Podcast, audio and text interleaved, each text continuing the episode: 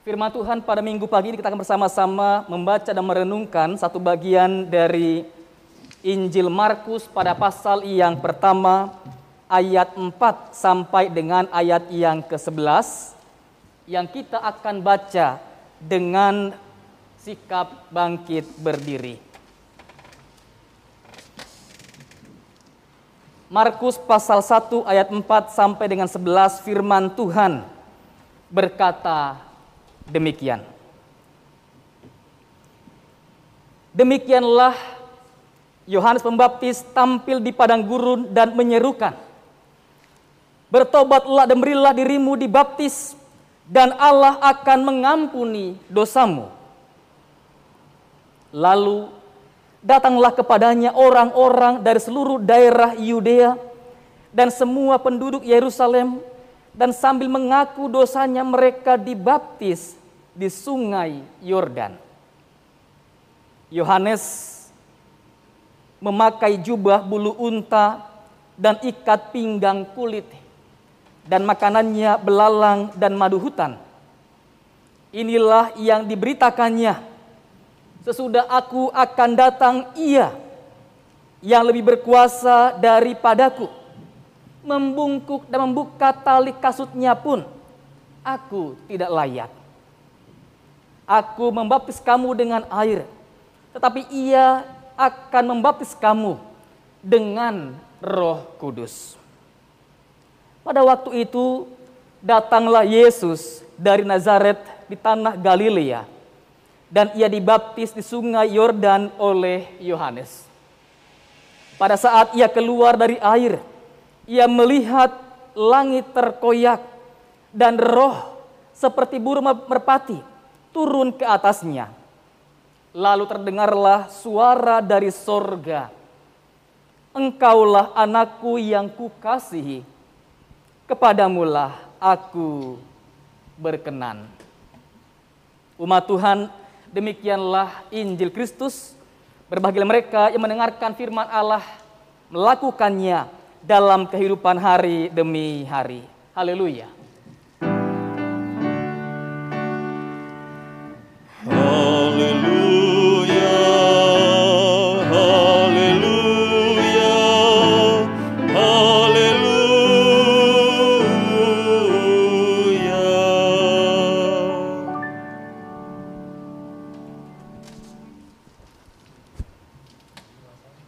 Kita mendengarkan firman Tuhan yang telah dipersiapkan oleh hambanya Pendeta Emeritus Ras Pandiangan sebagai berikut. Saudara-saudara yang kekasih dalam Tuhan Yesus Kristus, Shalom, selamat tahun baru, dan selamat berjumpa kembali keluarga besar Jemaat GKI Perniagaan. Hari ini, minggu kedua di tahun yang baru ini, tema firman Tuhan bagi kita adalah terus menerus dibarui diambil dari Markus pasal yang pertama ayat yang keempat sampai dengan ke-11. Sebelum kita bahas ayat ini, menarik untuk kita pikirkan sejenak. Markus sangat berbeda dengan penginjil atau kitab Injil yang lain. Kalau Matius memulainya dengan kisah kelahiran Kristus dengan silsilahnya. Sementara Lukas dengan proses kelahirannya diceritakan panjang lebar. Sementara Yohanes Pembaptis langsung berbicara tentang Yesus itu adalah Allah. Dialah sang pencipta segala yang ada.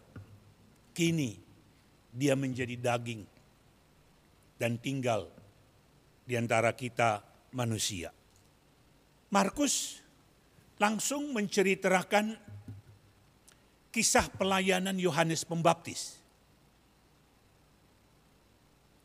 Saudara tahu bahwa Yohanes Pembaptis diutus oleh Allah untuk mempersiapkan kedatangan Yesus. Dan pelayanan Yohanes Pembaptis ada dua. Satu, menyampaikan berita atau firman, menyuruh mereka bertobat. Kedua, menyuruh mereka dibaptis. Kedua hal itu adalah inti persiapan orang untuk menyambut kedatangan Yesus. Sebagaimana Nabi Yesaya mengatakan dia berseru-seru persiapkanlah jalan. Timbunlah tanah yang berlekak-lekuk dan seterusnya. Dan ini sekarang dikatakan oleh Yohanes Pembaptis dengan dua kata, bertobat dan dibaptis. Bertobat artinya berbalik. Berbaliklah dari kehidupan yang lama kepada kehidupan yang baru yang nanti dibawa dan ada di dalam Kristus Yesus. Dan wujud berbalik itu dimulai dengan menerima baptisan. Karena baptisan itu menurut Rasul Paulus di dalam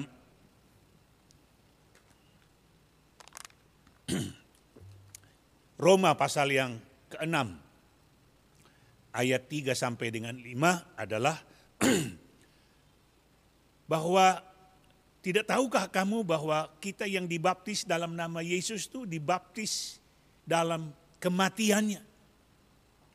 Disatukan dengan kematiannya. Supaya sebagaimana kita disatukan dengan kematiannya, maka kita juga menjadi satu nanti dengan kebangkitannya.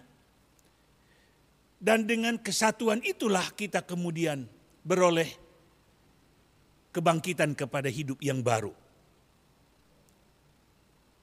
Nah, tidak ada pembaruan itu kecuali pertobatan, kecuali dipersekutukan dengan Yesus melalui baptisan. Jadi baptisan ini adalah lambang kematian. Saudara dalam kehidupan, bila ada pohon, hewan, manusia yang hidup, kalau dia mengalami pertumbuhan kehidupannya, itu akan seiring dengan pertumbuhan itu terjadi proses kematian. Kalau ada kulit yang tumbuh, maka ada kulit yang mati. Ada sel yang tumbuh, maka ada sel yang mati. Dengan demikian terjadi perkembangan, perubahan. Dan ini yang terus-menerus terjadi di dalam kehidupan seseorang yang menerima Yesus Kristus sebagai Tuhan dan Juru Selamat. Jadi, apanya yang diperbarui? Yang diperbarui adalah hubungannya dengan Allah Rasul Paulus mengatakan ketika kita diciptakan baru melalui penerimaan kita di dalam Kristus, maka itu adalah proses yang lama berlalu, yang baru datang, dan semuanya itu dari Allah yang di dalam Kristus Yesus mendamaikan kita dengan dirinya. Jadi yang diperbaharui mulai proses relasi kita dengan Tuhan diperbarui, dipulihkan dan terus berkembang. Saudara tahu relasi itu tidak mati, kaku, namun berkembang sesuai dengan kehidupan itu. Relasi waktu masih kecil berbeda dengan relasi sesudah kita remaja, pemuda, bahasa kita, kegiatan kita berubah. pemulihan hubungan membuat kita akan semakin punya kesempatan makin mengenal dia, makin mengerti apa kehendaknya, makin tahu apa yang disediakan Allah bagi anak-anaknya yang dipilih dan diselamatkan olehnya. Rasul Paulus mengatakan itu panjang lebar di dalam suratnya kepada Efesus. Dia berdoa supaya kamu memperoleh roh hikmat dan wahyu untuk mengenal dia. Nah, saudara-saudara, yang dibaharui pertama tadi relasi kita. Yang kedua adalah yang dibaharui manusia lama kita dengan segala karakternya, tabiatnya, perilakunya. Bahwa mereka yang dipilihnya dari semula mereka itu juga dari semula dibaharuinya, diinginkannya diperbaharui untuk makin serupa dengan Kristus Yesus. Karena apa kita perlu menjadi serupa dengan Kristus Yesus? Karena kita juga melalui baptisan menerima Kristus. Kata Yohanes, barang siapa yang menerima dia diberikan hak menjadi anak Allah. Jadi proses kita dilahirkan baru, menerima hidup yang baru, menyatu dengan Kristus, itu sekaligus kita menerima kehidupan yang makin diperbarui. Makin indah. Karena apa makin indah? Karena tabiat dan karakter kita semakin berubah. Makin serupa dengan Kristus. Kristus, betapa mulianya dia. Kenapa? Karena dia mampu mengasihi orang-orang yang lemah, bahkan yang berdosa, yang memusuhi dia bahkan yang membunuh dia. Dia tetap doakan, Bapa ampuni mereka. Keindahan dan kemuliaan seseorang adalah ketika dia mampu berkorban untuk orang lain. Ketika dia mampu untuk mengesampingkan kepentingan dirinya. Sehingga dia boleh menjadi berkat bagi orang lain. Saudara tahu, di dunia ini ada banyak orang tokoh-tokoh yang dimuliakan atau dibesarkan, diagungkan namanya, diperingati hari kematiannya, diperingati hari kelahirannya. Karena apa? Karena selama hidupnya walaupun dia sudah mati, betapa banyak dia berkorban, betapa banyak dia berbuat kebaikan kepada orang lain. Bahkan semakin besar pengorbanan seseorang, semakin mulia dia di mata orang lain. Ingat saudara Ibu Teresia dan juga secara khusus sebenarnya Yesus Kristus. Betapa dia diagung-agungkan oleh karena dia merendahkan diri mengambil rupa menjadi seorang hamba sama dengan manusia. Bahkan dalam keadaan kesamaan itu dia menyerahkan diri untuk mati di atas kayu salib Itulah sebabnya kata Rasul Paulus, ia ditinggikan oleh Allah sehingga semua lidah nanti mengaku dia adalah Tuhan. Semua mulut akan mengaku dia adalah Allah bagi kemuliaannya. Nah, oleh karena itu saudara-saudara, proses kematian dan proses kehidupan baru itu adalah sesuatu yang bergulir setiap hari di dalam diri kita. Karena itu mengapa Rasul Paulus mengatakan jikalau kita hidup menurut daging kita akan binasa.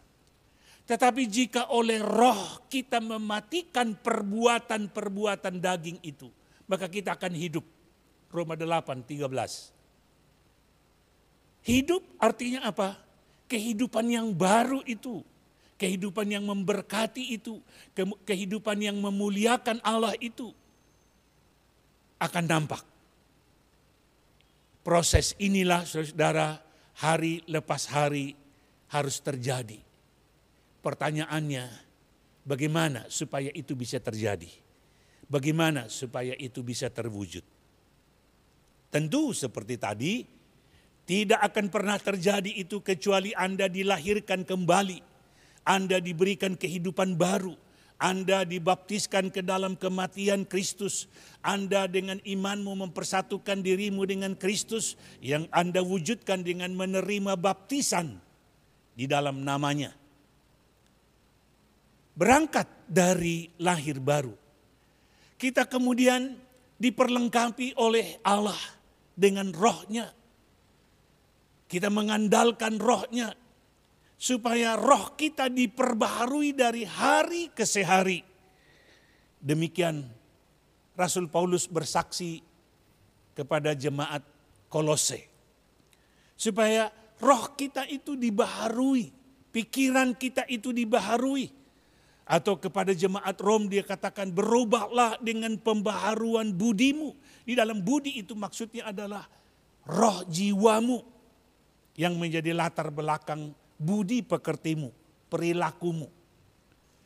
Itu yang akan menjadi mengalami perubahan di dalam persekutuan kita dengan roh itu. Ketika kita mengandalkan roh itu, kita tidak lagi mengandalkan daging ini untuk mencari keselamatan dengan melakukan hukum-hukum Taurat ini dan itu, tapi kita mengandalkan roh di dalam iman, kita menerima pengorbanan Kristus menggenapi hukum Taurat itu bagi kita. Sehingga kekudusan kita bukan lagi oleh karena usaha kita. Tapi diberikan Allah melalui Yesus Kristus. Sehingga kita dikuduskan di dalam percaya kita kepadanya. Maka saudara-saudara, bagaimana itu bisa terjadi dalam hidup kita? Pertama-tama persekutuan kita dengan Kristus itu tidak boleh renggang. Kalau Rasul Paulus mengatakan sekarang aku hidup, namun hidup yang kuhidupi ini bukanlah hidup di dalam daging, tapi aku hidup di dalam iman.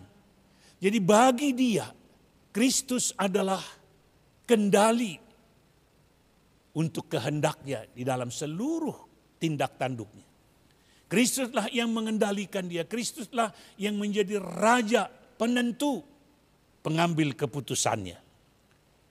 Maka bila itu yang terjadi, maka firman Tuhan yang kita baca setiap hari itu merupakan susu yang makin hari memberikan fooding pertumbuhan seperti kepada seorang bayi. Dialah menjadi sumber kehidupan firman Tuhan itu menjadi hidup dan menghidupkan kita setiap hari. Dan ketika itu yang terjadi, maka sedikit demi sedikit kita akan mengalami perubahan itu. Ketika kita hidup di dalam ketaatan, ketika kita hidup di dalam penyerahan, ketika kita hidup di dalam satu konsep kehidupan, aku hidup adalah untuk Dia karena itulah mengapa Rasul Paulus mengatakan apa pun yang kamu lakukan, lakukanlah seperti untuk Tuhan, bukan untuk manusia. Mengapa? Karena sekarang bukan lagi kita yang hidup, tapi dia yang hidup di dalam diri kita. Bagaimana itu kita wujudkan? Dituntun oleh firmannya. Maka membaca firman Tuhan dan berdoa tiap hari kepadanya, menyerahkan diri dan memohon kekuatan pertolongan rohnya adalah syarat mutlak bagi orang yang ingin bertumbuh dan dibaharui dari hari ke sehari. Berbahagialah setiap orang yang karena sungguh-sungguh telah mengalami kelahiran baru.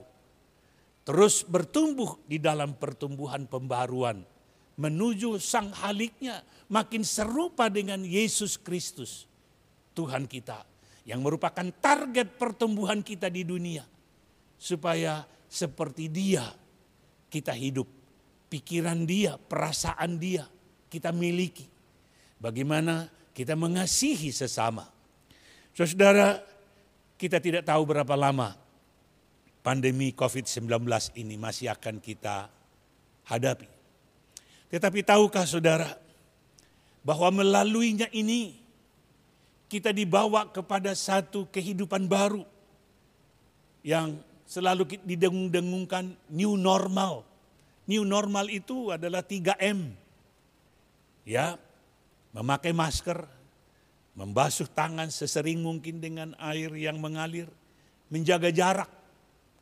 Nah, itu harus menjadi budaya, itu harus menjadi rutinitas. Itu tidak boleh lagi harus kita renungkan baru kita lakukan. Itu sudah harusnya menjadi otomatis. Karena apa? Dengan demikian kita dapat memutuskan penyebaran virus COVID-19. Dan itu harus kita lakukan bersama. Jadi kepedulian kepada sesama, kepedulian kepada diri kita tidak boleh lepas dari kepedulian kepada sesama, kepedulian kepada keluarga. Jadi bersama-sama seharusnya kita saling peduli, saling membantu, saling mengasihi, bersama kita melawan pemutusan COVID ini tidak mungkin dilakukan sendiri-sendiri. Harus bersama. Sebenarnya inilah inti pembaruan Kristus atas hidup manusia. Itulah hukum Kristus mengasihi Allah dan mengasihi sesama manusia. Mengasihi Allah artinya kita melakukan perintahnya. Perintahnya apa adalah mengasihi sesama manusia. Melakukan segala sesuatu bagi kemuliaan namanya. Jadi saudara COVID ini menolong kita memahami betapa Allah yang pencipta virus menggunakannya untuk menyadarkan kita atau berbicara kepada kita.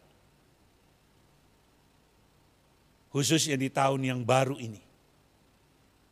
Supaya kita boleh saling mengasihi, saling peduli. Dan itu harus terus menerus berkembang sesuai dengan kebutuhan di lapangan. Berbahagialah orang yang karena bersama-sama dengan Kristus, dia melakukan itu dengan penuh sukacita tanpa paksaan. Amin. Mari kita berdoa. Bapa di dalam surga, kami tahu bahwa Engkau datang untuk membaharui hubungan kami dengan Allah. Memulihkan hubungan kami dengan Allah, Engkau rela berkorban menghapuskan dosa kami. Dosa yang merupakan pemutus hubungan kami dengan Allah. Membuat kami terpisah dengan Allah. Tapi melalui dirimu, kami dipersatukan kembali dipulihkan kembali. Bahkan kami boleh diangkat kembali menjadi anak-anak Allah. Kami boleh diangkat kembali kepada kehidupan bersama-sama dengan Allah. Menikmati hadirat Allah, menikmati kekayaan kemuliaan Allah. Bahkan menikmati juga karunia-karunia Allah. Kami bersyukur firmanmu mengingatkan kami itulah makna baptisan kami. Kami dipersatukan dengan dirimu dipersatukan dengan kematianmu, yaitu mati terhadap dosa kami. Menjauhkan tubuh dosa kami agar dia tidak lagi menjadi sebuah batu sandungan di dalam perjalanan pertumbuhan iman kami. Dan sementara itu, engkau menumbuhkan dalam diri kami tabiat-tabiat baru, sifat-sifat ilahi seperti dirimu supaya kami makin serupa dengan Engkau. Bukan saja nanti di kekekalan, karena Engkau adalah buah sulung, Engkau menjadi anak sulung dari semua orang-orang yang dilahirkan baru menjadi anak-anak Allah. Karena itu Tuhan, keserupaan dengan dirimu bukanlah sesuatu yang harus dipaksakan. Tetapi itu muncul dari kehidupan seseorang yang sungguh-sungguh sudah dipersatukan dengan dirimu, mengalami kelahiran baru, dan hidup bergantung kepadamu. Tolonglah kami, berkatilah seluruh upaya kami. Dalam nama Tuhan Yesus Kristus, kami berdoa. Amin.